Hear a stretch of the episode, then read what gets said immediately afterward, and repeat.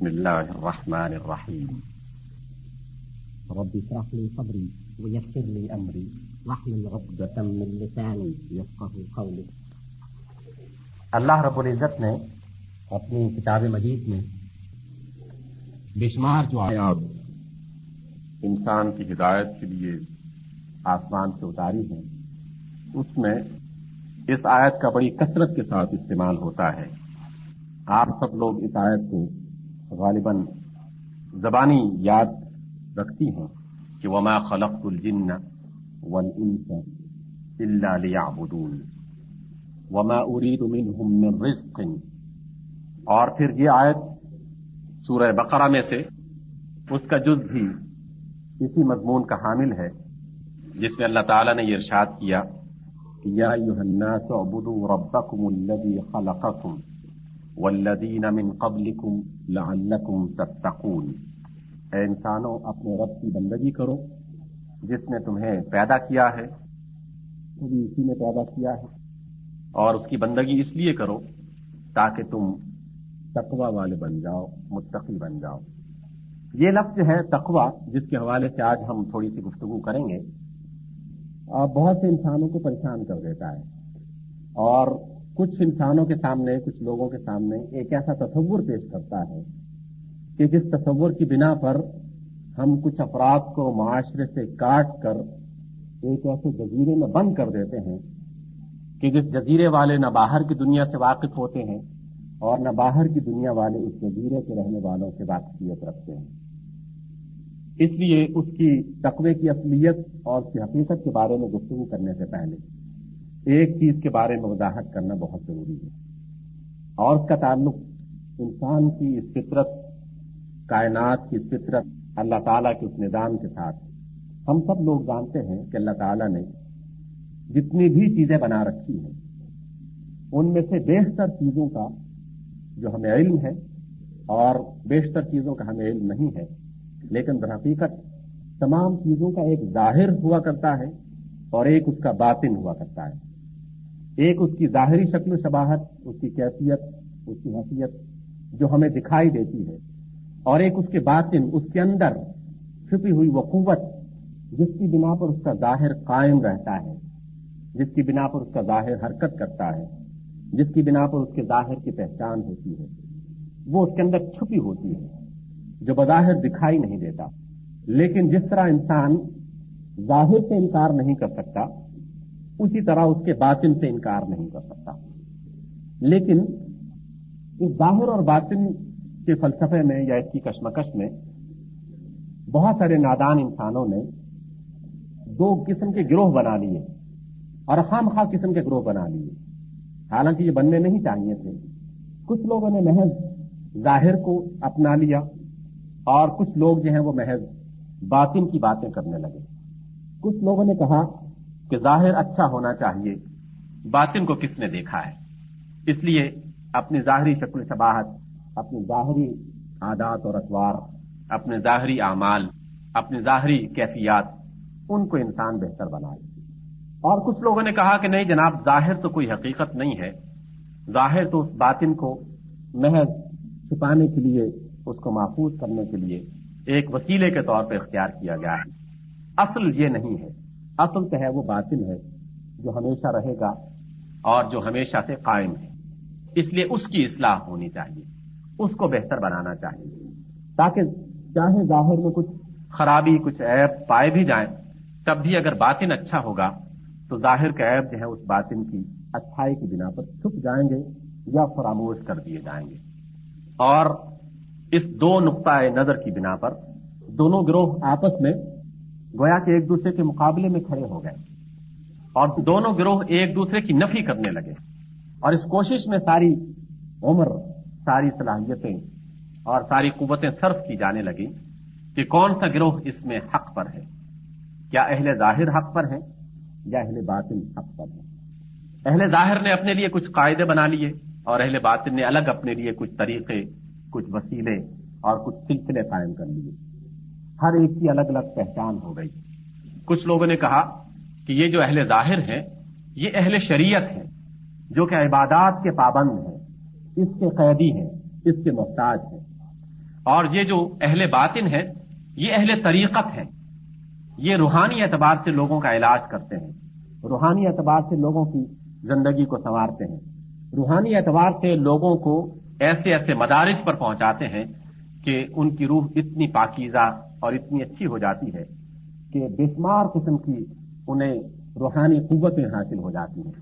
اور ان روحانی قوتوں کی بنا پر وہ دنیا میں بہت سے ایسے کام کر سکتے ہیں جو کسی دوسرے انسان کے بس کی بات نہیں ہوتی۔ اور دونوں الگ الگ راستوں پر چلنا شروع ہو گئے۔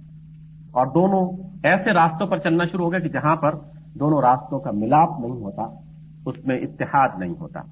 گویا کہ دو مقابل قوتیں تھیں جو مختلف سمتوں کی طرف الگ الگ چل رہی ہیں اور ایک دوسرے کی طرف تیر و نشر جو ہے وہ مسلسل اس کی بارش ہو رہی ہے۔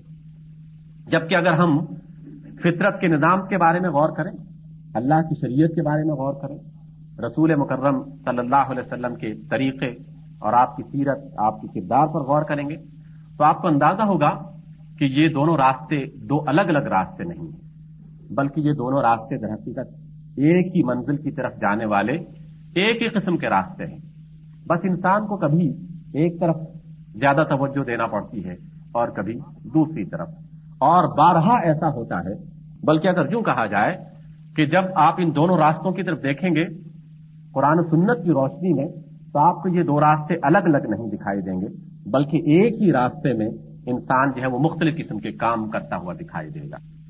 فطرت سے اگر آپ مثال لیں، آپ دیکھتے ہیں کہ جو پھل ہوتے ہیں اللہ تعالیٰ نے ان پھلوں کے ایک بیرونی چھلکے بنا رکھے ہیں۔ جن چھلکوں کی بنا پر، جن کورز کی بنا پر وہ پھل محفوظ ہوتے ہیں۔ اس پھل کی پہچان ہوتی ہے۔ اس کے رنگ سے، اس کی شکل و شباہت سے اور اس کے ظاہری چھلکے کی تازگی سے۔ اگر چھلکا اچھا ہے، تر و تازہ ہے، اس کا رنگ اچھا ہے، اس کی شکل اچھی ہے، اس میں کہیں کوئی داغ نہیں لگا ہوا، کوئی ایپ نہیں ہے، وہ پلپلا نہیں ہو چکا تو آپ یہ کہتے ہیں کہ یہ پھل تازہ ہے، کیونکہ اس کا رنگ بتاتا ہے، اس کی شکل بتاتی ہے، اس لیے یہ پھل اچھا ہے۔ اس لیے کچھ لوگوں نے کہا کہ ظاہر اچھا ہونا چاہیے۔ لیکن آپ کو پتا ہے کہ اگر وہ پھل اندر سے خراب ہوگا، تو باہر والا چھلکا زیادہ دیر تک اپنی تازگی برقرار نہیں رکھ سکتا۔ کچھ ہی دیر کے بعد اس کے اندر کا فساد، اس کے اندر کی خرابی، اس کے چھلکے پر ظاہر ہو جائے۔ گی چند ہی دنوں پر داغ نمایاں ہونا شروع ہو جائیں گے۔ اس کا جو چھلکا ہے، وہ پلپلا پڑ جائے گا۔ اور واضح طور پہ انسانوں کو پتہ چل جائے گا کہ اس کے اندر کی خرابی نے اس کے باہر کو خراب کر دیا ہے اور ظاہر ہو گئی ہے۔ اس لیے اندر اگر خراب ہوگا، تو ظاہر جو ہے وہ انسان زیادہ دیر تک اسے سنوار نہیں سکتا یا اسے برقرار نہیں رکھ سکتا۔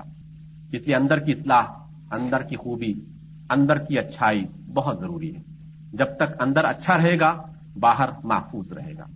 اس کے برعکس بھی ایسا ہوتا ہے بعض اوقات کہ اگر باہر کے چھلکے کو کوئی نقصان پہنچ جائے، کوئی چوٹ لگ جائے، کسی کے ساتھ اس کا تصادم ہو جائے، کوئی بیرونی ہوا ایسی چلے کہ جو باہر کے چھلکے پر اثر انداز ہوتی ہے، ایسی مسموم ہوا، ایسی گرم ہوا، ایسی زہر آلود قسم کی کوئی چیز جو باہر کے چھلکے کو متاثر کرے، تو باہر کے چھلکے کی خرابی آہستہ آہستہ اندر بھی سرایت کر جاتی ہے اور اندر بھی کچھ دنوں کے بعد خراب ہو جاتا ہے۔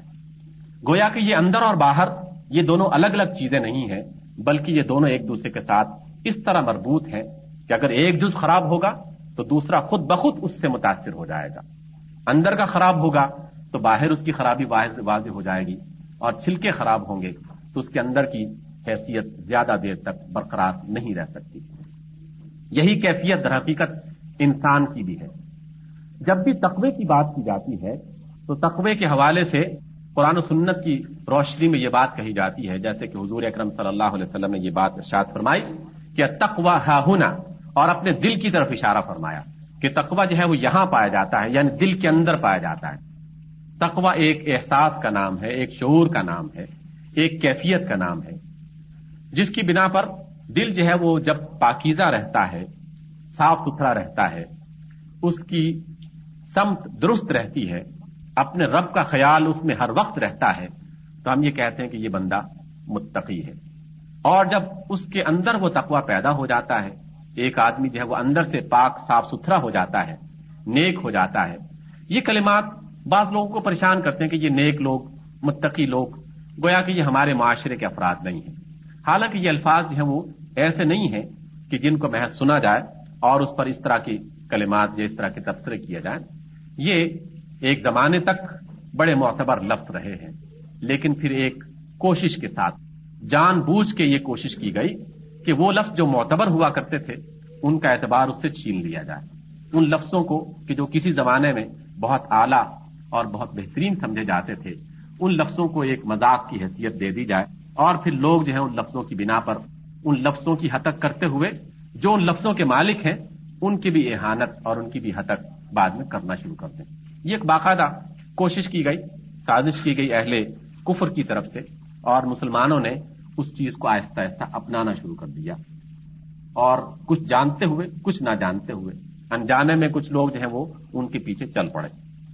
اس لیے جب بھی کسی متقی کا لفظ، صالح کا لفظ، نیک کا لفظ آتا ہے، تو ہمارے سامنے فوراً ایک شکل، ایک تصویر جو ہے وہ کھینچ دی جاتی ہے کہ متقی آدمی وہ ہوتا ہے کہ جس نے ایک لمبی چادر اوڑھ رکھی ہو اور اس کی ایک خاص قسم کی شکل و شباہت ہو، وہ کسی سے ملتا جلتا نہ ہو، اس کے لباس کی ایک خاص قط و برید ہو اور وہ کسی مجلس میں نہ بیٹھتا ہو۔ جب بھی کسی جگہ پر اس کو جانا ہو تو چھپ چھپا کر ادھر ادھر سے ہوتا ہوا کسی بندے سے بات چیت نہیں کرتا، دنیا کے معاملات سے اس کا کوئی شغف اور کوئی معاملہ اس کا نہیں ہوتا۔ دنیا کی بے شمار چیزوں کے بارے میں وہ کچھ جانتا نہیں ہے۔ ایسا بندہ بڑا متقی آدمی ہے۔ اس لیے گاؤں میں اور شہروں میں، عام طور پر ہمارے گھروں میں بھی، ایسا بچہ جو کہ دنیا کے معاملات کے بارے میں کچھ نہ جانتا ہو، جو کہ اپنی عقل کے اعتبار سے نسبتاً کمزور عقل رکھنے والا بچہ ہو۔ معاملات کے حوالے سے کوئی اچھی سوجھ بوجھ نہ رکھنے والا آدمی ہو۔ بس اس کا کام یہ ہو کہ مسجد میں جا کے نماز پڑھ لی اور گھر میں آ گیا۔ اور کھانا وانا کھا لیا اور سو لیا، تو جب بھی اس کے بارے میں کہا جاتا ہے، جناب، یہ بڑا نیک بچہ ہے اور یہ کسی کو تکلیف نہیں پہنچاتا۔ اور جب بھی کسی دوسرے حوالے سے کسی دوسرے کا تعارف کروانا ہوتا ہے، تو بڑا ذہین، بڑا چابک دست اور بڑا ہی عقل مند بچہ ہے کہ تمام معاملات کو جانتا ہے۔ گویا کہ ہم نے نیکی اور اس کے مقابلے میں ایک دوسری چیز کو الگ کھڑا کر دیا۔ گویا کہ عقل اور نیکی آپس میں ایک دوسرے کے ساتھ متصادم ہو گئی ہیں۔ حالانکہ یہ کیفیت نہیں ہے۔ تقوا اور عقل یہ دونوں انسانوں کے ساتھ مل کر چلتے ہیں۔ عقل نہیں ہوگی تقوا نہیں ہوگا۔ عقل ہوگی تو تقوا ہوگا۔ تقوا جو ہے وہ عقل کے بغیر کبھی بھی آگے پروان نہیں چڑھ سکتا۔ اس لیے یہ جو بات ہے کہ محض ظاہر کو درست کیا جائے یا محض باطن کو درست کیا جائے، یہ بات ایک غلط فہمی ہے۔ ایک ایسا شر ہے جس کی بنا پر انسانی اور مسلمان معاشرے کو دو گروہوں میں تقسیم کر دیا گیا۔ اور اہل ظاہر نے دونوں لوگوں کو بتایا کہ متقی اس شکل و شباہت کا انسان ہوا کرتا ہے۔ اور پھر اس کے بعد حادثہ کیا پیش آیا؟ حادثہ یہ پیش آیا کہ جو ایک خاص قسم کی شکل و شباہت رکھنے والے افراد تھے، وہ عورتوں میں سے ہوں یا مردوں میں سے ہوں، کسی بھی اعتبار سے، ان کو ہم نے ایک ایسا احترام، ایک ایسا مقام دے دیا کہ گویا کہ وہ ایک مقدس پتھر ہے حجر اسود کی صورت بن گئی ہے کہ جسے صرف ایک گوشے میں لٹکا دیا گیا یا کسی ایک گوشے میں نصب کر دیا گیا ہے۔ اس کا صرف کام اتنا ہے کہ لوگ اس کے سامنے جائیں۔ قدم بوسی کے لیے ہمیشہ لوگ اس کے لیے تیار رہیں۔ اس کا جب بھی نام لیں تو آنکھوں کو چوم لیا جائے۔ یا اس کے سامنے کچھ نظر اور نیاز کے طور پر کچھ چیزیں، کچھ ہدیے پیش کر دیے جائیں۔ اس کی خدمت کر دی جائے۔ اور اس سے اگر کوئی کام لینا بھی ہے تو صرف اتنا کام کہ اپنے کسی الجھے ہوئے مسئلے کے لیے اس سے کبھی پھونکے لگوا لی جائیں یا پھر اس سے کبھی کوئی دعا جو ہے وہ اس سے منگوا لی جائے۔ گویا کہ اس بندے کو آپ نے معاشرے سے کاٹ کر بالکل ایک پتھر بنا کر ایک جگہ پر بٹھا دیا ہے۔ اور پھر صبح اتفاق سے یہ ہوا کہ کچھ کہانیاں وجود میں آئیں۔ اس میں سے کچھ حقیقت تھی اور کچھ محض افسانے تھے کہ کسی ایسے فرد کو کہ جسے متقی بنا کر کسی گوشے میں بٹھا دیا گیا تھا، اس سے کوئی ایسی غلطی ہو گئی، اس سے کوئی ایسا گناہ سرزد ہوا۔ کچھ قریب کے رہنے والے افراد نے جان لیا کہ یہ بندہ جو بظاہر بہت متقی اور پرہیزگار دکھائی دیتا ہے، اس سے فلاں فلاں مقام پر فلاں فلاں غلطی سرزد ہوئی ہے۔ وہ غلطی اخبار میں نشر ہوئی، وہ غلطی معاشرے میں لوگوں کی زبان پر آئی اور پھر لوگوں نے کہہ دیا کہ ہاں جناب، دیکھ لیے ہیں بہت متقی، بظاہر ایسے ہیں اور اندر سے ایسے ایسے کام کرتے ہیں۔ اس لیے آپ نے دیکھا کہ جب بھی کوئی الحاج بنتا ہے اور اپنے نام کے ساتھ الحاج لکھتا ہے اور اس کے ہاتھ میں ایک لمبی تسبیح آ جاتی ہے، تو لوگ اس کے کاروبار پر شک کرنا شروع کر دیتے ہیں۔ اور کہتے ہیں کہ یہ ہے تو الحاج، لیکن یہ سب سے زیادہ لوٹتا ہے۔ اس کے ہاں مہنگائی سب سے زیادہ ہے۔ اس کے ہاں جو ہے جو مال جو ہے وہ اتنا اچھا نہیں ہوتا۔ اس لیے اس کی ظاہری شکل و شباہت اور اس کے نام پر نہ جائیے۔ اس کے ساتھ معاملہ ذرا دیکھ بھال کر کریں۔ اور ہمارے خود پاکستان کے معاشرے میں بہت سارے افراد کے حاجی ہونے کے نام کے ساتھ ساتھ کچھ ایسے نام بھی ساتھ شامل کر دیے گئے جس سے ان کی خیانت، ان کی بدیانتی اور ان کی کسی غلطی کی طرف نشاندہی ہوتی ہوئی اور پھر ان دونوں لفظوں کو لوگوں نے اکٹھا استعمال کرنا شروع کر دیا اور کہنا شروع کر دیا کہ جتنے بھی متقی لوگ ہوتے ہیں، وہ سب اس طرح کے کردار کے حامل ہوتے ہیں۔ کیوں؟ ایسا کیوں ہوتا ہے؟ ایسا اس لیے ہوتا ہے کہ جب آپ کسی چیز کو نمایاں طور پر ایک جگہ بٹھا دیں، پھر ہر شخص کی نظر اس کی طرف ہوتی ہے۔ آپ اپنے کمرے میں اور اپنے گھر میں کسی بہت ہی خوبصورت چیز کو، بہترین ڈیکوریشن پیس کو کسی ایسے نمایاں مقام پر رکھ دیں گے تو جو بندہ بھی داخل ہوگا، اس کی پہلی نظر اسی چیز کی طرف جائے گی۔ جہاں اس کے حسن کی طرف، اس کی اچھائی کی طرف اس کی نظر جاتی ہے، اگر اس ڈیکوریشن پیس میں ذرا سی بھی کوئی خرابی ہوگی، ذرا سا بھی کوئی دھبا ہوگا، تو نظر بھی سب سے پہلے اسی کی طرف پڑے گی کہ ہاں دیکھو اچھا یہ چیز اس میں یہ فلاں فلاں خرابی ہے اور پہلی نظر میں ہی لوگ اس کی طرف نشاندہی کرنا شروع کر دیں گے۔ یہی حادثہ جو ہے وہ مسلمانوں کے معاشرے میں رونما ہوا۔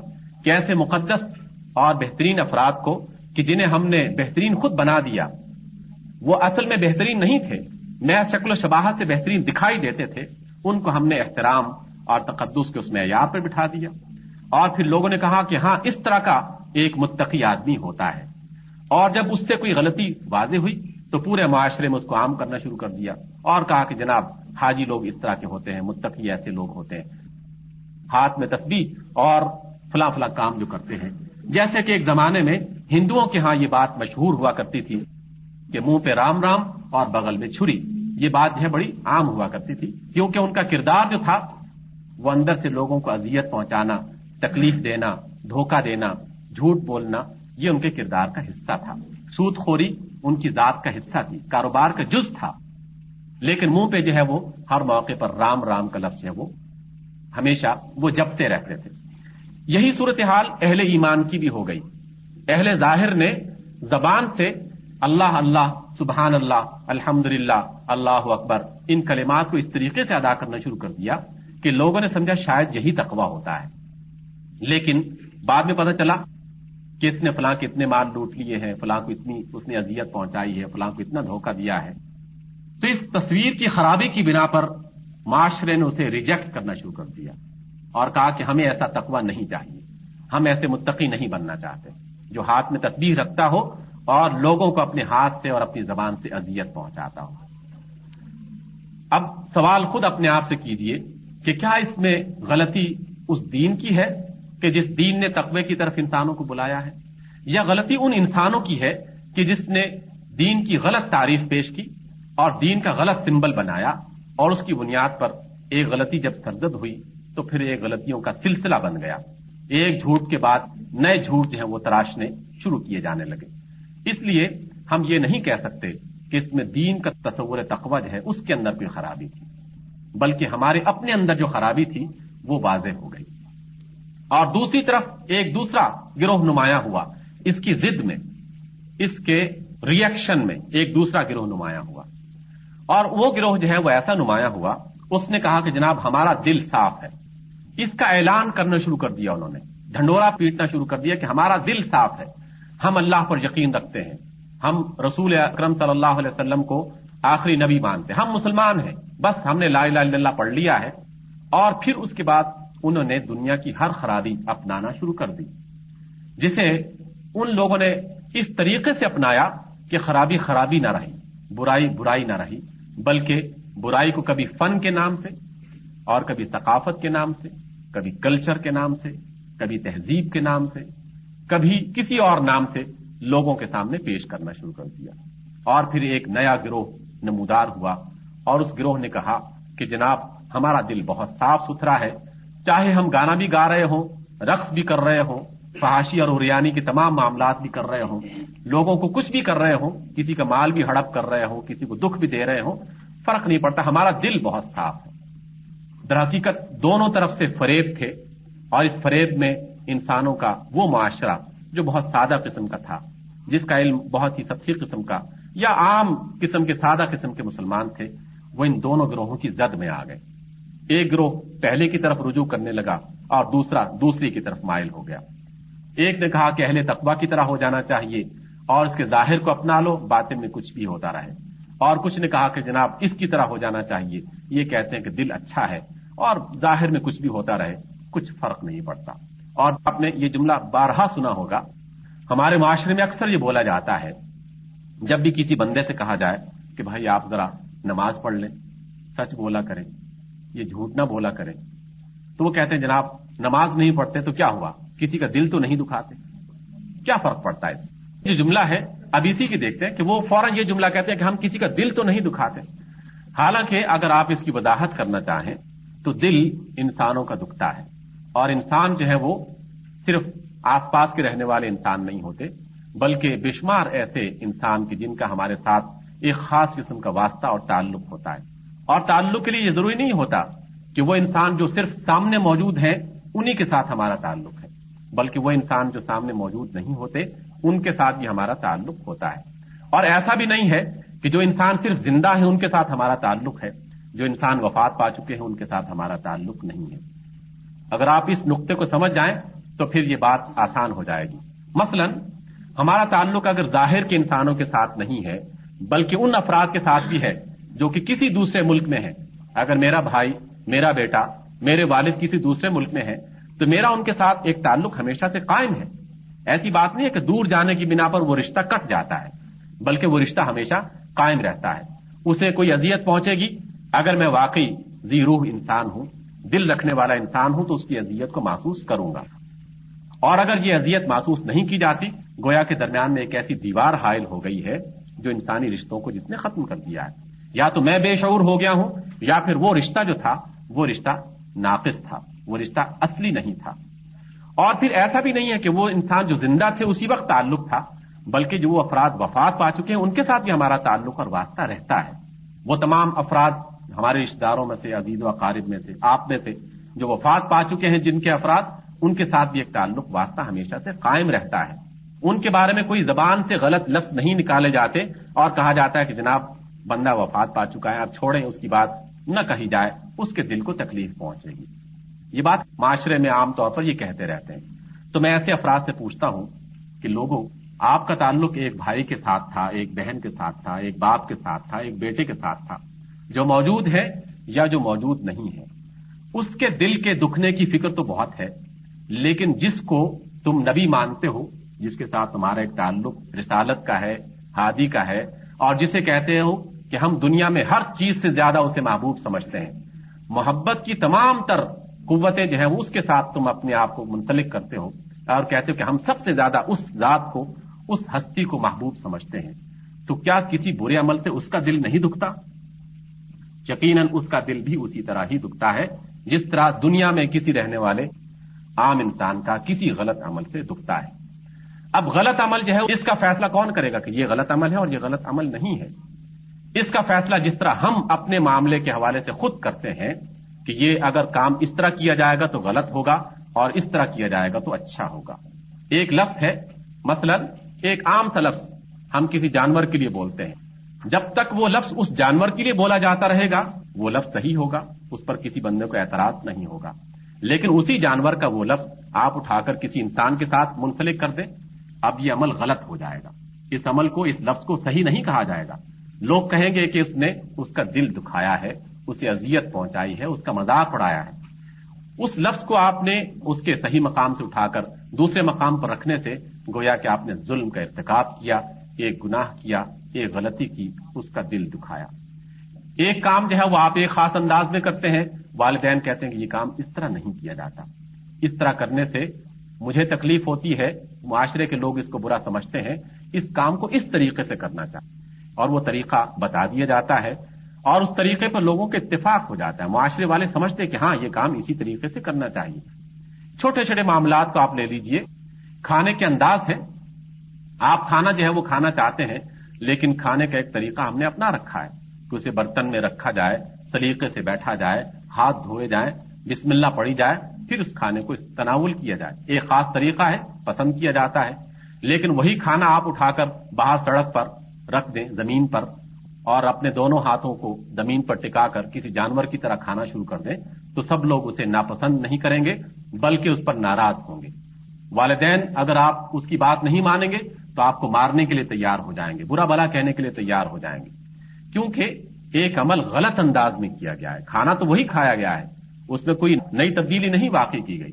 لیکن اس کے طریقے کو آپ نے بدل دیا ہے۔ طریقے کو بدلنے سے والدین ناراض ہو گئے، کیونکہ وہ طریقہ اچھا نہیں ہے۔ والدین نے معاشرے والوں نے کہا کہ یہ طریقہ اچھا نہیں ہے۔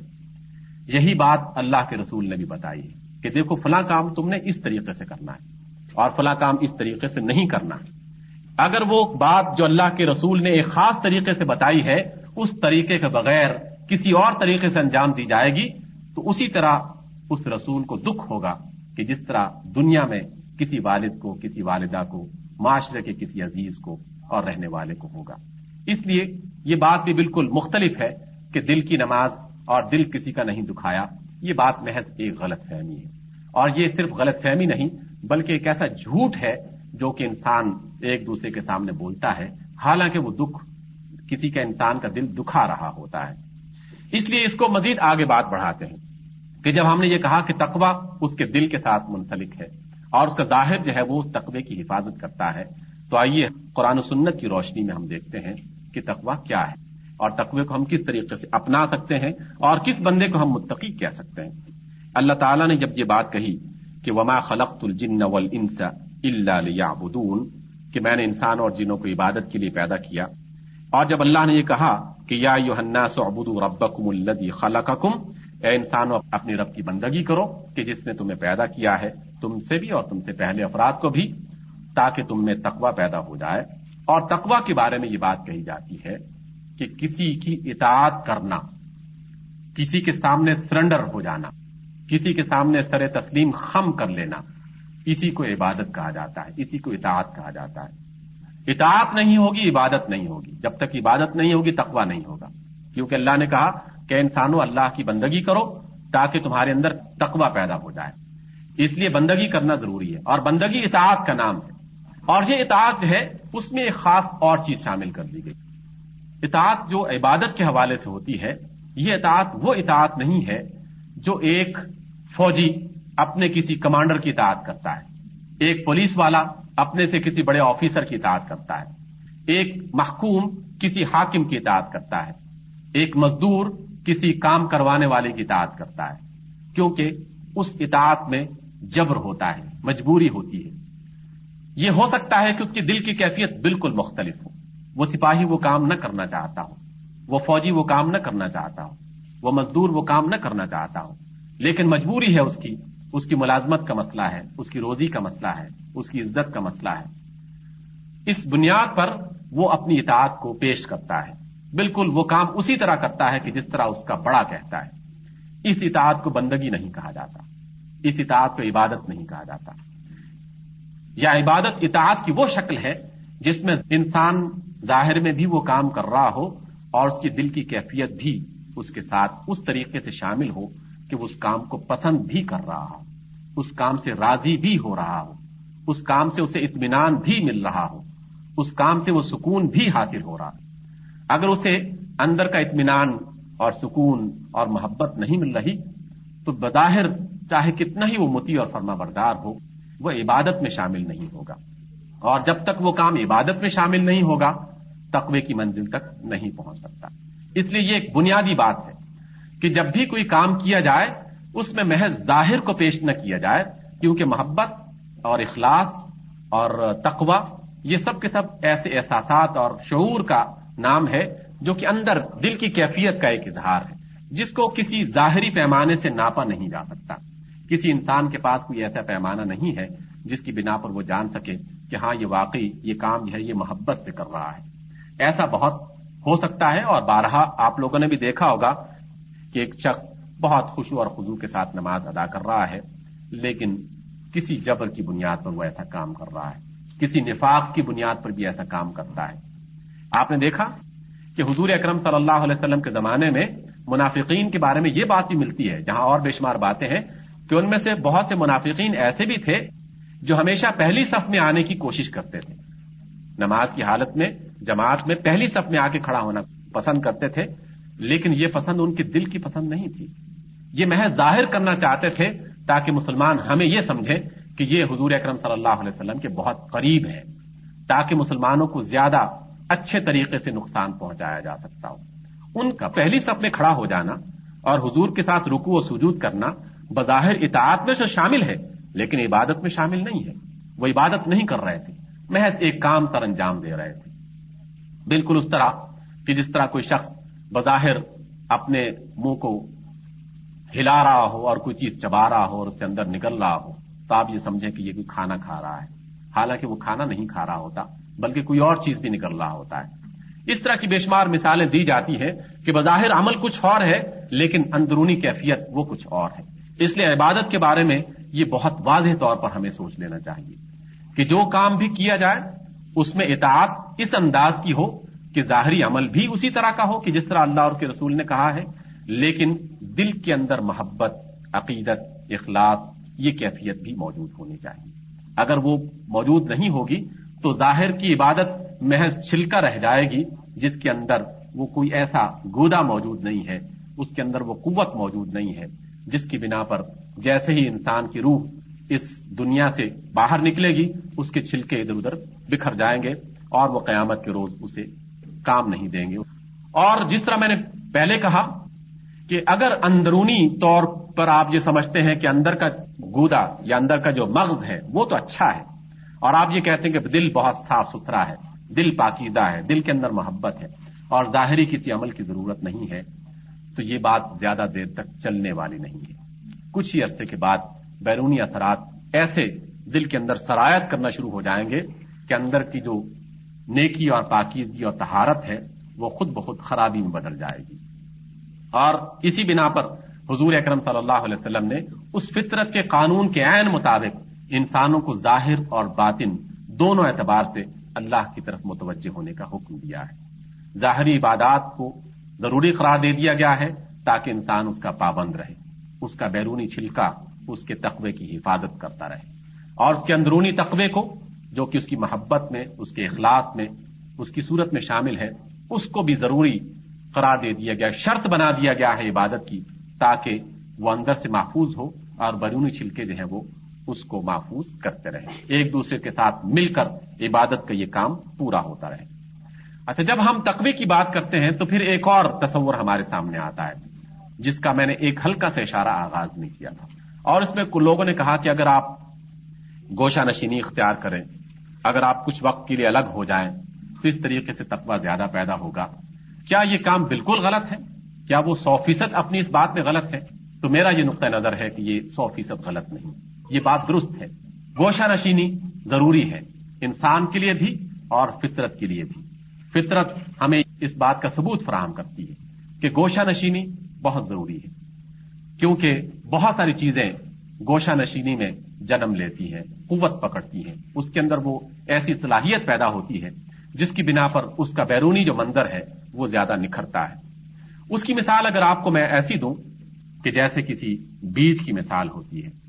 بیج کو جب بھی کوئی کسان زمین کے اندر ڈالتا ہے، گویا کہ اسے اس غار کے اندر پہنچا دیا گیا ہے، اس تاریکی کے اندر پہنچا دیا گیا ہے، اس تنہائی کے اندر پہنچا دیا گیا ہے، جہاں وہ بیرونی دنیا سے کٹ گیا۔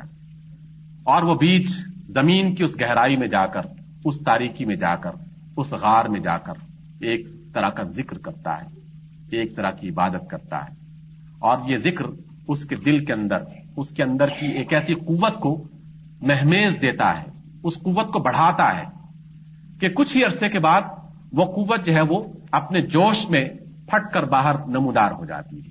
کومپل کی صورت میں ایک چھوٹی سی کومپل نمودار ہوتی ہے اور پھر وہ بعد میں ایک تنا بنتا ہے، تنا پھر ایک درخت بن جاتا ہے۔ درخت پھر پھل اور پھول دیتا ہے۔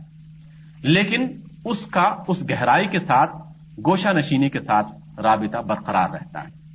ایسا نہیں ہے کہ اس کا رابطہ اس تنہائی سے ٹوٹ گیا ہے۔ وہ درخت جو بظاہر بہت خوبصورت دکھائی دیتا ہے، اپنے پتوں کی صورت میں، پھلوں کی صورت میں اور پھولوں کی صورت میں، اس کے پھل، پھول اور پتے اس وقت تک توانا، تازہ اور ہرے بھرے رہیں گے جب تک کہ اس کا تعلق اس گوشہ تنہائی کے ساتھ مضبوط ہوگا۔ وہ گوشہ تنہائی کہ جہاں اب بیج نہیں ہے، جہاں اب اس کی جڑیں ہیں۔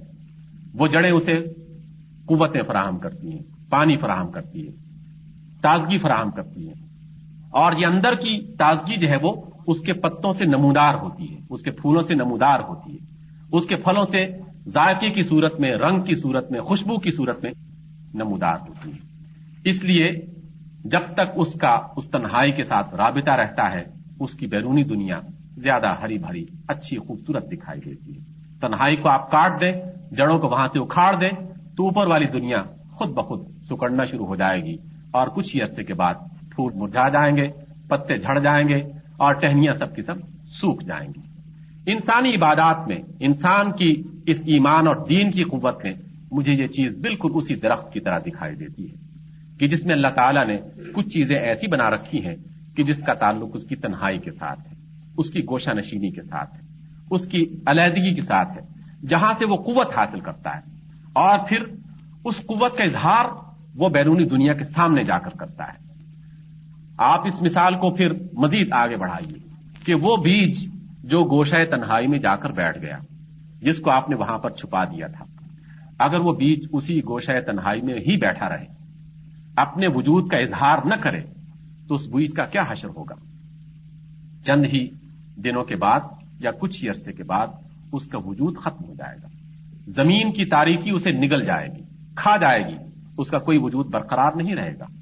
اس کے وجود کے برقرار رہنے کی ایک ہی صورت ہے کہ وہ بیج زمین سے اپنے آپ کو نکالے، اپنا رابطہ استوار رکھے، مضبوط رکھے اس گوشہ تنہائی کے ساتھ، لیکن بیرونی دنیا میں جائے، اپنا تعارف کروائے کہ میں کون ہوں؟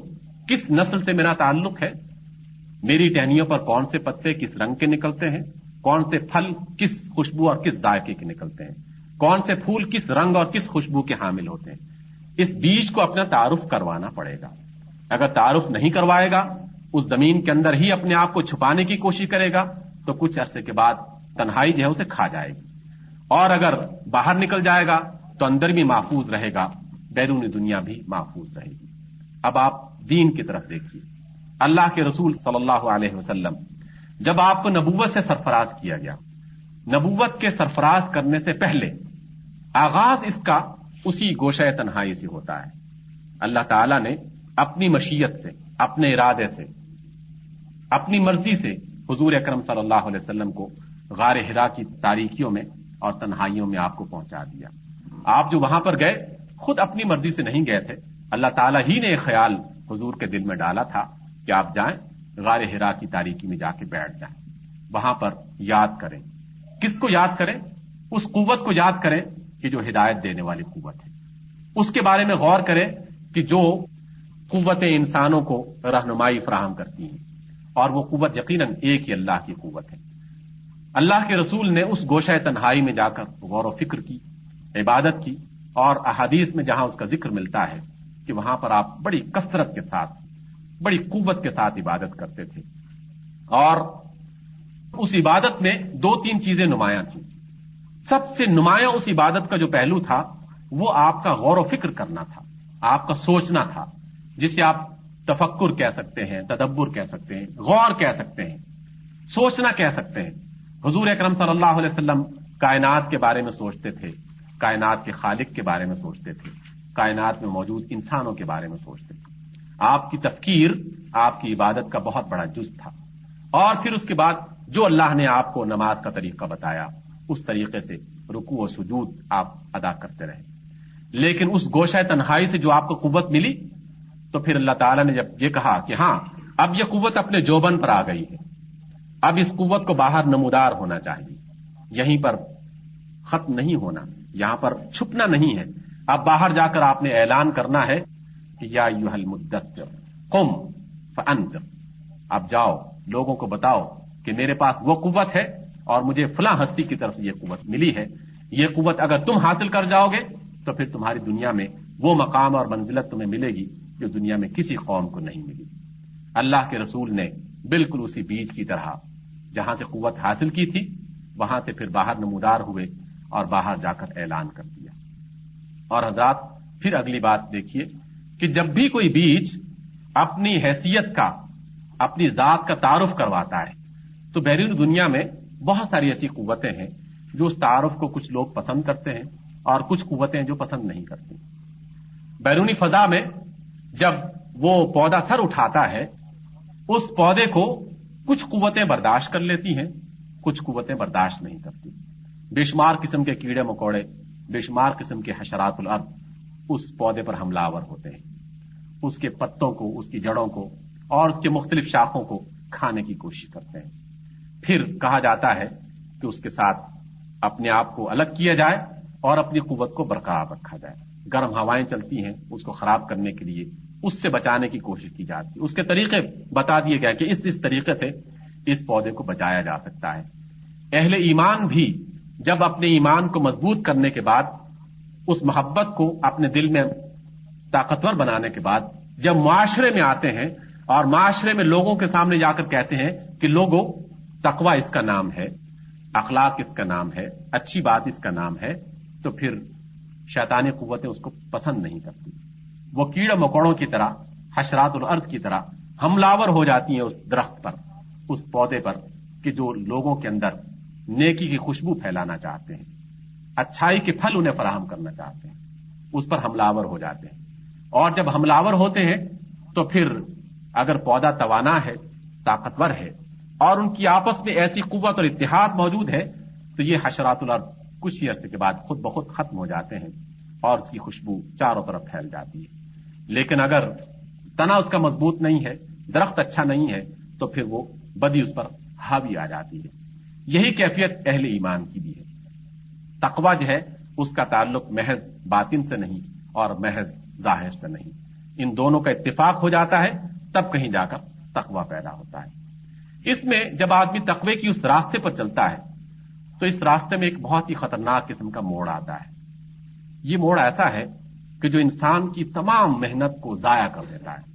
اس نے سب کچھ جو جمع کیا ہوتا ہے، بے شمار قسم کے لوگ جو ہے اس کو لوٹنے کے لیے تیار ہوتے ہیں۔ لیکن ایک موڑ ایسا آتا ہے جو بہت ہی خطرناک اور بہت ہی نازک قسم کا ہوتا ہے۔ انسان یہ سمجھتا ہے کہ میں نے اپنے دل میں ایمان کی قوت پیدا کر لی ہے۔ اللہ اور اس کے رسول کی محبت میرے دل میں موجود ہے۔ میرا دل بہت پاک صاف ہے۔ اب میں معاشرے میں آنا چاہتا ہوں، اس نیکی کو پھیلانا چاہتا ہوں۔ لیکن اس سے غلطی یہ ہو جاتی ہے، وہ یہ سمجھتا ہے کہ میں نیکی اپنی مرضی اور اپنے طریقے پر پھیلاؤں، اپنے انداز میں پھیلاؤں۔ جو مجھے اچھا لگتا ہے، بس اسی انداز میں اس کو آگے بڑھاؤں۔ مجھے کسی کی رہنمائی کی ضرورت نہیں ہے۔ مجھے کسی کے بتانے کی ضرورت نہیں ہے۔ کسی کی نصیحت کی ضرورت نہیں ہے۔ میں نصیحتوں کو پسند نہیں کرتا۔ ایسا بندہ غلطی کرتا ہے۔ اس موڑ پر آ کر ایک ایسے راستے کی رفت چل پڑتا ہے، جہاں پھر وہ دوبارہ گمراہی کے راستے میں جانے کا احتمال ہوتا ہے، خدشہ ہوتا ہے۔ اس لیے اللہ نے کہہ دیا کہ جب بھی آپ نے تقوی کے راستے پر چلنا ہے، تو دل میں محبت پیدا کرو، ایمان کی قوت کو مضبوط کرو۔ لیکن پھر اگر تمہیں ہدایت لینی ہے، یہ پتا چلانا ہے کہ تم صحیح سمجھ جا رہے ہو کہ نہیں جا رہے، اس کا پتا تمہیں میرے رسول سے پوچھنا ہوگا، میرے پیغمبر سے پوچھنا ہوگا۔ یہ میں نے ایک ایسا رہبر تمہیں دے دیا ہے۔ ایک ایسا رہنما تمہارے سامنے کھڑا کر دیا ہے، جو تمہیں ہر لمحے بتاتا رہے گا کہ دیکھو یہ راستہ ہے، اسی پر چلتے رہو۔ بھی ایک دوبارہ اس کا تذکرہ کیا۔ کہ وہ لوگ، کہ جو اپنی طرف سے بنائی ہوئی عبادتوں کو اپنے لیے پسند کر لیتے ہیں، اپنے بنائے ہوئے راستوں پر چلنا شروع کر دیتے ہیں۔ اور اپنے تئیں یہ سمجھتے ہیں کہ ہم صحیح راستے پر چل رہے ہیں، ان میں سے بیشتر غلط راستے پر چل رہے ہوتے ہیں۔ اس لیے وہ لوگ کہ جنہوں نے یہ کہا کہ فلاں بزرگ اس نے ایک ٹانگ پر کھڑے ہو کر دس سال عبادت کی ہے، وہ عبادت نہیں کر رہا ہوتا۔ بلکہ وہ شیطان کی کسی بات پر عمل کر رہا ہوتا ہے۔ کیونکہ اللہ کے اور اس کے رسول نے یہ راستہ نہیں بتایا۔ اس کی روشنی کسی اور راستے کی طرف جا رہی تھی اور اس نے راستے میں کھڑے ہو کر کسی ایسی چیز کو اپنا لیا ہے کہ جہاں شریعت میں اس کا کوئی اظہار نہیں ملتا، اللہ کی طرف اس کی کوئی تعلیم نہیں ملتی۔ جب یہ بات کہی جاتی ہے کہ فلاں بندہ اس نے اپنا لباس اپنی طرف سے پسند کر لیا ہے یا سرے سے لباس سے ویسے ہی آری ہو گیا ہے، لیکن بڑا پہنچا ہوا بندہ ہے، کسی کو تکلیف نہیں دیتا اور اس طرح کی باتیں کہی جاتی ہیں۔ تو میں یہ سمجھتا ہوں کہ اس سے زیادہ احمقانہ بات اور اس سے زیادہ نادانی والی بات اور کچھ نہیں ہو سکتی۔ کہ وہ بندہ کہ جسے اپنی ذات کے بارے میں کچھ پتا نہیں ہے، اس کے بارے میں ہم کیسے فیصلہ کر سکتے ہیں کہ وہ ہادی ہے، رہنما ہے، دوسروں کا راستہ بتانے والا ہے، دوسروں کو نیکی کی راست بتانے والا ہے۔ جو اپنے مسئلے خود حل نہیں کر سکتا، وہ دوسروں کے مسائل کیسے حل کر سکتا ہے؟ جسے اپنے بارے میں کچھ پتا نہیں ہے، اسے دوسروں کے بارے میں کیسے پتا چل سکتا ہے کہ میری مشکل فلاں تھی، فلاں بننے کے پاس چلے جاؤ، اس سے ایک چھڑی کھاؤ گے تو ایک سال اور نکل جائے گا۔ دو چھڑیاں کھاؤ گے تو دو سال اور نکل جائیں گے۔ یہ بات چلتی رہتی ہے اور ہمارے معاشرے میں روزمرہ اس طرح کے واقعات رونما ہوتے رہتے ہیں۔ دل کے اندر ایک خاص قسم کا جذبہ تھا، اس سے کوئی انکار نہیں کیا جا سکتا۔ لیکن اس جذبے نے انسان کو صحیح راستے پر نہیں چلایا، غلط راستے پر چلا دیا۔ اس لیے اللہ کے رسول کی اطاعت عبادت کے لیے بہت ضروری ہے۔ یہ پہلا خطرناک موڑ آتا ہے کہ جس موڑ پر اگر انسان اپنے آپ کو بچائے گا نہیں، تو پھر اخلاق اور محبت اور عقیدت اور ایمان ان سب کے ہونے کے باوجود بھی انسان غلط راستے پر جا سکتا ہے۔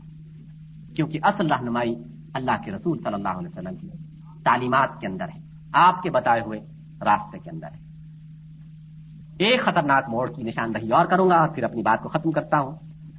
میں نے بہت زیادہ سما خراشی آپ کی کر لی ہے، لیکن بات چونکہ دل کی ہے اور مجھے یہ یقین ہے کہ اگر کسی ایک بندے کو بھی یہ بات سمجھ میں آ جائے اور اللہ کے رسول صلی اللہ علیہ وسلم کے اس فرمان کے مطابق کہ علی، اگر ایک بندہ بھی تمہاری طرف سے یا تمہاری وجہ سے ہدایت پا جائے، تو تمہارے لیے سرخ اونٹوں کی نعمت سے بہت زیادہ بہتر ہے۔ تو میں یہ سمجھتا ہوں کہ اگر کسی ایک بندے کو بھی بات سمجھ میں آ جاتی ہے، تو یہ تمام ان گھڑیوں کا بیٹھنا اور یہ ساتھیں گزارنا یقیناً اس کا پھل ہمیں مل جائے گا۔ ایک صرف خطرناک موڑ جو ہے اس کی نشاندہی کرنا چاہتا ہوں۔ اور یہ خطرناک موڑ ان افراد کے راستے میں آتا ہے کہ جن کا ایمان بھی مضبوط ہے، جن کا تقوی بھی بہت اچھا ہے، جن کا عمل بھی صحیح راستے پر چل رہا ہوتا ہے۔ وہ بالکل عین اللہ اور اس کے رسول صلی اللہ علیہ وسلم کے بتائے ہوئے راستوں کے مطابق چل رہے ہوتے ہیں اور انہی کاموں کو کر رہے ہوتے ہیں۔ لیکن یہ وہ خطرناک موڑ ہے جسے کہا جاتا ہے عبادت کا تکبر۔ انسان کے دل میں یہ چیز پیدا ہو جاتی ہے کہ جناب، اب میں نے اس راستے کو اختیار کر لیا ہے۔ میں تو اللہ اور اس کے رسول پر پورا یقین رکھتا ہوں۔ میں بالکل صحیح راستے پر چل رہا ہوں۔ کسی کام کی خلاف ورزی نہیں کر رہا۔ اب میں بالکل نیک آدمی ہو گیا ہوں اور مجھ سے بہتر اور کچھ نہیں۔ بس جہاں کہیں عبادت کا غرور کسی بندے کے اندر پیدا ہوا، بس وہیں سے اس کی کمائی خسارے کی طرف منتقل ہونا شروع ہو گئی۔ اس لیے یہ بات جو ہے وہ انسانوں کے راستے کو کھوٹا کر دینے کے لیے بہت کافی ہے ایسے بندے کو یہ سمجھنا چاہیے، اس اصول کو اپنے سامنے رکھنا چاہیے کہ یہ عبادت جو ہے، یہ اللہ کی ضرورت نہیں تھی۔ اللہ کو اس بات کی ضرورت نہیں تھی کہ ہم اس کی عبادت کریں۔ ہمیں اس بات کی ضرورت تھی کہ ہم اس کی عبادت کریں۔ وگرنہ اس کی عبادت کی جتنی بھی شکلیں ہم اپنی دین میں، اپنی شریعت میں پاتے ہیں، یہ عبادت کی تمام شکلیں تو اس کی کائنات میں جگہ جگہ پھیلی ہوئی ہے کائنات کی ہر چیز اس کی عبادت کر رہی ہے اور بے چون و چنا کر رہی ہے، بغیر کسی تبدیلی کے کر رہی ہے، بغیر کسی تھکن کے کر رہی ہے، بغیر کسی احساس کے کہ جس احساس میں یہ کبھی خیال پیدا ہو جاتا ہے کہ گویا ہم نے کسی پر احسان کر دیا، اس احسان کے بغیر وہ عبادت کر رہی ہے۔ اللہ نے یہ بات کہہ دی کہ ولی اللہ یس من سماوات جو بھی آسمانوں میں اور زمین میں ہے، سب کے سب اس کے لیے سجدہ ریز ہیں۔ عبادت کر رہے ہیں، اس کی اطاعت کر رہے ہیں۔ اور اطاعت بھی ایسی کہ ایک لمحے کا فرق نہیں پڑتا۔ اطاعت ایسی کہ جس میں کسی عمل میں ذرا سا بھی، معمولی سا بھی کوئی خلل پیدا نہیں ہوتا۔ آپ دیکھیں، ایک صرف مثال کو دیکھنا شروع کر دیں، کسی بھی چیز کے حوالے سے کہ اللہ نے جس چیز کو جس کام کے لیے متعین کیا، وہ چیز وہی کام صدیوں سے کر رہی ہے اور صدیوں تک کرتی رہے گی جب تک اللہ کی مرضی ہوگی۔ سورج کو حرارت دینے کے لیے بنایا اللہ نے اس کا ایک گردش کا مقام طے کر دیا، اس کے راستے متعین کر دیے۔ سورج وہی کام صدیوں سے کر رہا ہے، حرارت بھی دیتا ہے، اسی راستے پر چلتا ہے۔ ہمیشہ مشرق سے طلوع ہوتا ہے، ہمیشہ مغرب کی طرف غروب ہوتا ہے۔ اور جس جس مقام پر، جس جس وقت، جہاں جہاں، جیسے جیسے اسے طلوع ہونا ہوتا ہے، اسی طریقے سے وہ طلوع ہوتا ہے۔ درختوں کو اس نے زمین سے سر اٹھانے کی قوت دی۔ اور اس صورت میں اس کہا کہ تم نے میری عبادت کرنا ہے قیام کی حالت میں۔ یہ جتنے بھی درخت ہیں دنیا میں، سب کے سب، صدیوں سے قیام کی حالت میں اللہ کی عبادت کر رہے ہیں۔ ہمیشہ سے درخت زمین سے اٹھتے ہیں، آسمان کی طرف بلند ہونا شروع ہو جاتے ہیں اور قیام کی حالت میں اپنے رب کے سامنے اس بات کا اعلان کرتے ہیں کہ رب، ہم نے تجھے اپنا رب مان لیا۔ جتنے بھی جانور چوپایوں کی صورت میں آپ کو سر جھکائے ہوئے دکھائی دیتے ہیں، تمام کے تمام جانور رکو کی حالت میں اپنے رب کی بندگی کر رہے ہیں۔ صدیوں سے اعلان کر رہے ہیں کہ رب، ہم نے تجھے اپنا رب مان لیا، ہم تیرے سامنے رکو کرتے ہیں۔ جتنے بھی حشرات ہیں، صدیوں سے زمین پر اپنی پیشانی کو رگڑ رہے ہیں۔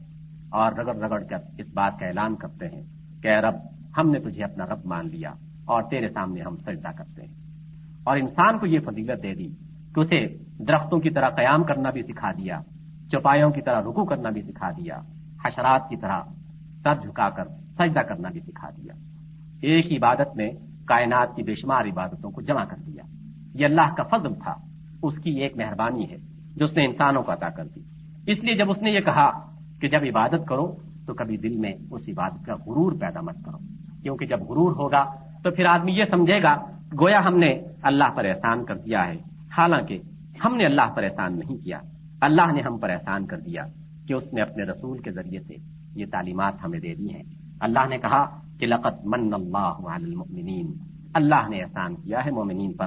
اس بات رسولا، کہ جب اس نے رسول بھیجا ہے ان کی طرف، من انفسہم، ان کی طرف سے، ان کے اندر سے۔ یتلو علیہ آیات ہی وہ ان کے سامنے آیات پڑھتا ہے اس رب کی۔ وَيُزَكِّيهِمْ آیات کی روشنی میں ان کا تذکیہ کرتا ہے۔ آیات کی روشنی میں ان کے دل کی دنیا کو تبدیل کرتا ہے۔ وَيُعَلِّمُهُمْ، انہیں دنیا میں جینے کا طریقہ بتاتا ہے، سکھاتا ہے، تعلیم دیتا ہے۔ الکتاب یعلمہم الکتاب۔ کتاب کیا ہے؟ دنیا میں رہنے کا سلیقہ اسی کتاب کے اندر ہے۔ والحکمہ، حکمت کیا ہے؟ دانائی کا نام حکمت ہے، فہم و فراست کا نام حکمت ہے، اچھی سوجھ بوجھ کا نام حکمت ہے۔ یہ اللہ کے رسول ہمیں سکھاتے ہیں۔ وہ انکان قبل لفی مبین جب تک حکمت نہ تھی کتاب کا علم نہ تھا، اللہ کے رسول کی طرف سے سکھایا جانے والا تسکیہ اور تقوی نہیں تھا، اور جب تک اس کی آیات کی تلاوت نہیں تھی، اس وقت تک انسان کھلی گمراہی میں مبتلا تھا۔ اور یہ یہ سب باتیں آ گئیں، اس کی گمراہی ہدایت میں بدل گئی، اس کی بدی نیکی میں بدل گئی، اور پھر آہستہ آہستہ اس کی اندر کی دنیا اور بیرونی دنیا تبدیل ہونا شروع ہو جاتی ہے۔ یہ بندوں کا احسان نہیں ہے، اللہ کا احسان ہے، جو کہ ہم بندوں پر اس نے کیا ہے۔ اور یہ بات جو میں نے آغاز میں کہی تھی کہ علم عبادت کا بہت بڑا ذریعہ ہے، اس کو جب تک انسان اختیار نہیں کرتا، تقوی پیدا نہیں ہو سکتا۔ اس لیے کہ اللہ تعالیٰ نے یہ کہا کہ انما یخش اللہ من عباده العلماء۔ کہ عالم لوگ اور عالم سے مراد سمجھ بوجھ رکھنے والے، علم رکھنے والے افراد، وہی اللہ کا تقوی، وہی اللہ کی خشیت اپنے دل میں پیدا کر سکتے ہیں۔ جن کے پاس علم نہیں، جو سوجھ بوجھ نہیں رکھتے، جو عقل اور دانائی نہیں رکھتے، وہ اپنے کسی بھی عمل کے ذریعے سے اللہ کا وہ تقوی اختیار نہیں کر سکتے جو کسی صاحب علم کو اللہ تعالیٰ جو ہے وہ عطا کرتا ہے۔ اس لیے تقوی کی اس راستے پر چلتے ہوئے ہم یہ بات سمجھنی چاہیے کہ یہ صرف اندر کی دنیا کی بات نہیں ہے، یہ صرف بیرونی دنیا کی بات نہیں ہے، بلکہ یہ دونوں دنیاؤں کی بات ہے۔ دونوں مل جائیں گی تو انسان کا اندر اور باہر دونوں اچھا ہو جائے گا، دونوں تبدیل ہو جائیں گی۔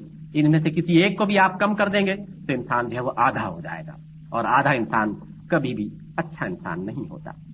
اور پھر آخری بات آپ سے یہ کہنا چاہتا ہوں، اگر آپ تقوی کو اس حوالے سے بتانا چاہتے ہیں اور اسے دو تین لفظوں کے اندر سمیٹنا چاہتے ہیں، تو جہاں تک میرا محدود اور تھوڑا سا جو علم ہے اس کے حوالے سے میں یہ بات سمجھتا ہوں کہ تین لفظ ایسے ہیں جو اس تقوی کی صحیح طور پر رہنمائی کرتے ہیں۔ پہلا لفظ میں اسے فکر کہتا ہوں، جسے آپ سوچ کہہ سکتے ہیں، غور کرنا کہہ سکتے ہیں۔ فکر جو ہے وہ انسان کو کسی چیز پر آمادہ کرتی ہے، کسی چیز کی طرف راغب کرتی ہے۔ اور اس فکر کی بنیاد پر جب آدمی کے سامنے کوئی چیز واضح ہو جاتی ہے، نمایاں ہو جاتی ہے، اس کا تعارف ہو جاتا ہے، پھر دوسرا مرحلہ ذکر کا آتا ہے۔ اور ذکر کا معنی ہے بیان کرنا، یاد کرنا، اور ہمیشہ سے اس کا تذکرہ کرتے رہنا۔ پہلا لفظ فکر، جس میں سوچ، غور و فکر یہ سب بات اس کے اندر شامل ہو جاتی ہے افلا یا تدبرون القرآن؟ اس طرح کی جو آیات آتی ہیں۔ اور بے شمار و عل البر کئی فخلقت و عل الجبال کئی فنصبت و عل الارض کئی اور اس طرح کی بے شمار آیات جو اللہ نے بتائی ہیں، یہ غور و فکر کے حوالے سے۔ اور جب ذکر کی بات آتی ہے، تو اللہ نے کہا کہ فسکرونی اذکرکم مجھے یاد کرو، میں تمہیں یاد کروں گا۔ اور جب یاد کرو، تو زبان سے بھی یاد کرو اور دل سے بھی یاد کرو۔ جس طرح ہم اپنے بچوں کو زبان سے بھی یاد کرتے ہیں اور دل سے بھی یاد کرتے ہیں۔ جب سامنے ہوتے ہیں تو اس کی زبان سے اس کا اظہار کرتے ہیں، بلاتے ہیں اور ہر پکار اپنے دل میں ایک خاص قسم کی مٹھاس پیدا کر دیتی ہے کہ میں نے فلاں اپنے بچے کو بلایا ہے۔ اور جب وہ دور کہیں ہوتا ہے، تب بھی بہانے بہانے سے اس کا ذکر کیا جاتا ہے کہ میرا بچہ اس وقت یہ کر رہا ہوگا۔ اور وہ اس طرح کیا کرتا تھا، وہ اس طرح کا شرارتی تھا یا فلاں تھا یا فلاں تھا۔ بہانے بہانے سے اس کا نام کسی طریقے سے لے لیا جاتا ہے۔ محبت کا ایک طریقہ ہے، اس کے اظہار کے لیے انسان مختلف راستے اختیار کرتا رہتا ہے۔ اور جب کبھی کوئی سامنے بولنے والا یا سننے والا موجود نہیں ہوتا، زبان خاموش رہتی ہے، لیکن دل کے اندر اس کی یاد ہمیشہ سے تازہ رہتی ہے۔ وہ جب سو رہے ہوں یا جب وہ جاگ رہے ہوں، ہر لمحے اس کا ذکر ہمیشہ اپنے ذہن میں، اپنے دل میں موجود رہتا ہے۔ اللہ کے ساتھ محبت کی کیفیت بھی یہی تقاضا کرتی ہے کہ جب اس کے ذکر کی بات ہو، اعلانیہ، تو اعلانیہ اس کا ذکر کرو۔ اللہ اکبر کہو، سبحان اللہ کہو۔ لبئی کا لبئی کا اللہ لبیک کہو۔ جب اعلانیہ ذکر کی بات آئے تو اعلانیہ اس کا ذکر کرو۔ اعلانیہ ذکر کی بات نہ آئے تو پھر دل میں اس کو ہمیشہ اپنے سامنے موجود پاؤ، اپنے سامنے موجود رکھو۔ ہر لمحے اسے اپنے سامنے موجود رکھتے ہوئے اس کا ذکر کرتے رہو۔ اور اللہ نے کہا کہ جب مجھے یاد کرو گے تو پھر میں بھی تمہیں یاد کروں گا۔ اور جب میں یاد کروں گا تو یقیناً اللہ کا یاد کرنا ہمارے یاد کرنے کے مقابلے میں بہت اچھا ہوتا ہے۔ اللہ کے رسول صلی اللہ علیہ وسلم نے ایک بار یہ ارشاد فرمایا، جب بھی اللہ تعالیٰ دنیا میں اپنے کسی بندے کو پسند کرتا ہے، تو اللہ تعالیٰ جو ہے وہ اپنے فرشتوں کے اندر اعلان کر دیتا ہے اور کہتا ہے کہ فرشتوں فلاں بندہ جو دنیا میں ہے، وہ مجھے پسند کرتا ہے۔ آج سے گواہ رہنا کہ میں بھی اسے پسند کرتا ہوں۔ جب اس کی محبت میں مزید اضافہ ہوتا ہے، یہ بندہ اپنے رب کو اور زیادہ پسند کرتا ہے، اور زیادہ قوت کے ساتھ اس کی اطاعت میں، اس کی بندگی میں آگے بڑھتا ہے۔ محبت میں بے لوس ہو جاتا ہے۔ اخلاص اس مقام پر پہنچ جاتا ہے کہ جہاں اس کے سامنے اللہ کے سوا اور کچھ بھی دکھائی نہیں دیتا۔ تو پھر اللہ تعالیٰ بتاتا ہے فرشتوں کے سامنے، یہ اعلان کرتا ہے کیا میرے فرشتوں وہ بندہ جو ہے دنیا میں، وہ مجھے بہت پسند کرتا ہے۔ اور میں بھی اسے بہت پسند کرتا ہوں۔ پہلے تم نے اپنے فرشتوں کی دنیا میں یہ اعلان کیا تھا کہ میں اسے بہت پسند کرتا ہوں۔ اب جاؤ دنیا کے رہنے والے انسانوں کے دلوں کے اندر یہ بات پھیلا دو کہ وہ فلاں بندہ جو ہے اللہ اسے بہت پسند کرتا ہے۔ اور پھر دنیا والے اس کی محبت کو محسوس کرنا شروع کر دیتے ہیں۔ اس کے تقوی کو محسوس کرنا شروع کر دیتے ہیں۔ حضرت امام مالک رضی اللہ تعالیٰ عنہ کے بارے میں یہ بات معروف تھی کہ وہ مدینے میں مسجد نبوی کے امام تھے، وہاں پر تعلیم دیا کرتے تھے۔ لیکن جو بندہ بھی امام مالک کی بات جب بھی کسی مقام پر سنتا تھا اور مدینے میں داخل ہونے سے پہلے ہی اس کے دل میں ایک خاص قسم کی حیبت امام مالک کی تاری ہو جاتی تھی۔ بڑے بڑے بادشاہ اور فرما روا جب بھی امام مالک کے اس مجلس میں آنے کی کوشش کرتے تھے تو اپنے سب غرور اور اپنے سب جاہو جلال بھول جاتے تھے اس کی مجلس میں آ کر۔ ایک ایسی حیبت اس پر تاری ہو جاتی تھی۔ اللہ کی محبت میں وہ اس قدر آگے بڑھے کہ اللہ تعالیٰ نے ان کا روب جو ہے وہ دنیا میں رہنے والے انسانوں کے اندر پھیلا دیا اور اس کی محبت جو ہے وہ پیدا کر دی۔ اور بے شمار احباب سے اور بے شمار بزرگوں سے یہ بات سنی بھی اور پڑھی بھی کہ اللہ تعالیٰ جو ہے وہ بات نیک افراد کیونکہ بہت متقی ہو جاتے ہیں، ان کی زبان میں ایک ایسی مٹھاس پیدا کر دیتا ہے کہ لفظ معمولی سا نکلتا ہے، لیکن ایسا اثر کرتا ہے کہ اس کے سامنے بڑے بڑے لیکچر اور بڑی بڑی کتابیں بالکل ہیچ رہ جاتی ہیں۔ اور ان کی خطبت سے ایک ایسی خوشبو نمودار ہوتی ہے کہ آدمی کے دل کی دنیا خود بخود بدلنا شروع ہو جاتی ہے۔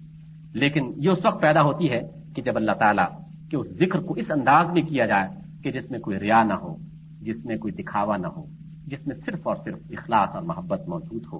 پھر اللہ تعالیٰ بھی اسے یاد کرتا ہے۔ اور پھر آخری بات جسے ہم شکر کہہ سکتے ہیں کہ اللہ کی محبت جب مل جائے، اللہ کی ذکر کی صلاحیت مل جائے، اللہ کی عبادت کرنے کی توفیق مل جائے، تو پھر اللہ تعالیٰ کا شکر ادا کیا جائے، اس سے مزید مانگا جائے اور اس راستے پر مزید آگے بڑھنے کی کوشش کی جائے۔ اللہ تعالیٰ سے دعا ہے کہ ہمیں اس دین کو سمجھنے اور اس پر عمل کرنے کی توفیق عطا فرمائے۔ اقول و لہٰذا الله اللہ ولكم.